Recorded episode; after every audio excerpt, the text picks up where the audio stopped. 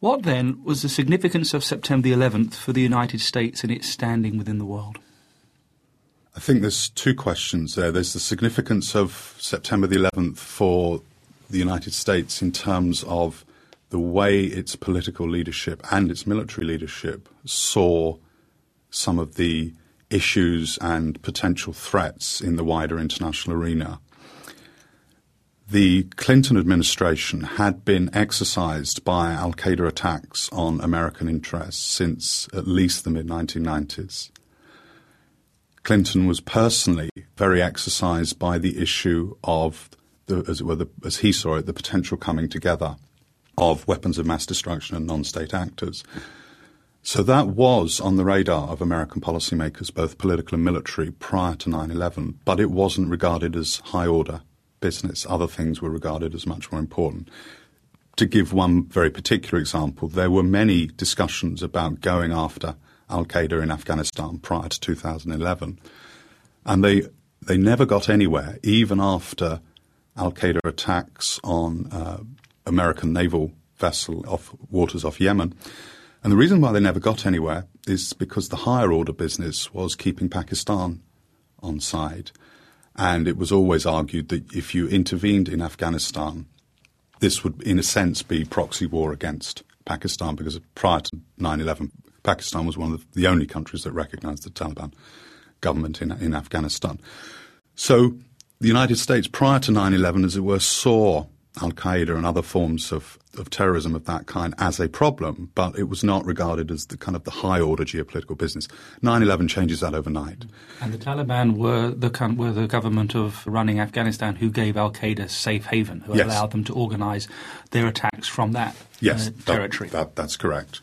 So 9 11 changes that assessment. It suddenly puts what had been recognized as a problem to the, to the very top of the political agenda. Prior to that point, the Bush administration had been primarily concerned with modernizing the American military triad, national missile defense, the revolution in military affairs. They'd been concerned about the rise of China. They'd been concerned about the turn of politics and geopolitics in Russia. So they'd been looking, as it were, at kind of great power, traditional geopolitical issues.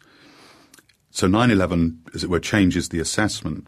I think it also changes things in that it gives particular groups in the United States, the neoconservatives and some of the nationalist right, an opportunity to influence foreign policy that I think it's hard to see that they would have really got such a strong hearing at the highest levels without such a dramatic and, and catastrophic event as that. Uh, and that dramatic and catastrophic event was one in which the US lost more people in a domestic incident than ever before putting aside Indian wars and things like that and uh, the Civil War.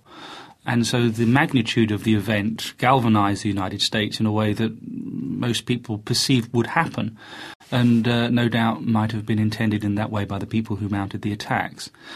After September 11th, can you tell us the ways in which the foreign policy of the George Bush administration differed from that of the George Herbert Walker Bush, Bush's father, who was president from 1989 to 1993, and Bill Clinton, who was president for eight years after that. You mentioned that there was a, a reaction and that there was a move to the right to impose American interests in response to September 11th. But what are the particular differences from the Bush? Was it entirely reactive to September 11th, or was there a, a desire on the part of the United States to go on the offensive after September 11th? I don't think it was entirely reactive. I think there was a, an important element of offensive intent in it, and it's not accidental that it, the president characterized it as war. I think it's important to remember that. In what ways did the administration of George W. Bush differ from those uh, those earlier ones that you you spoke of? Well, I think the emphasis on the United States military power as a tool for dealing with certain foreign policy problems was a significant difference. Iraq had been a long standing problem for the United States for all those previous administrations. As I've already mentioned, the issue of non state actors and the like was on the radar. But there hadn't been, at the kind of highest level, serious attention to sustained use of military force to, as it were, resolve those problems. So that's clearly a shift, the, the focus to the to the idea that America's military power might actually be the solution to these problems. A second thing I think that was distinctive was to to see the conflict that, as it were, materialized or was dramatically kind of rendered visible by 9/11 in terms of a conflict over values and ideas. So this was not simply about defeating militarily particular antagonists or deposing a particular uh, leadership and regime in, in the case of Iraq. It was actually about a broader struggle to reorder key parts of the world in ways that were kind of more conformable to, more consonant with the liberal democratic market capitalist order of the West, of which the United States is the emblematic and most powerful component. So that conjunction of the idea that military power could be a solution with, in a sense, a reassertion of the universality of American values as a solution to problems of international order, I think was distinctive. And some of the things that are that, as it were, often characterized as part of the Bush doctrine, in a sense, follow from that. The unilateralism, the focus on, as it were, dealing with problems before they materialize rather than waiting until people come and, you know, break down your door the, and so on. And there's something else which I think is important, which I think will be a, a fairly durable legacy, which is one of the things that Bush did, influenced in part by the neoconservative and nationalist right in the United States, was to strongly link foreign policy to domestic politics in a way that both the Clinton and, and Bush administrations, the, the other administrations that you mentioned, didn't really do. Those administrations tended to treat foreign policy as very much a matter of elites um, and not to engage the public directly. And one of the innovations of Bush, which I think will survive his presidency, is that you can't make now foreign policy in the United States over the heads of the American people.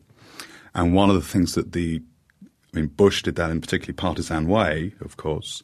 But one of the things that the neoconservatives latched onto was if you want to mobilize the power of the United States externally, you need to mobilize the political society domestically as well, so that you cannot conduct these kinds of, as it were, expensive and demanding in terms of lives and material kind of campaigns without popular support. Clearly, that popular support now is very problematic in the United States, but the fact of the link between domestic policy and international politics won't change. That link has been kind of reforged in a really strong way. And it may be that it will turn round, that because of domestic opposition, foreign engagement becomes difficult, but there will still be a link, whether it's kind of positive or negative, between those two dimensions. And that is a significant legacy of September 11th. It's yes. placed America in the world and its people in the world in a way that sometimes has not been the case in the past. Yes, absolutely. The Open University. For more information, go to www.open.edu forward slash iTunes.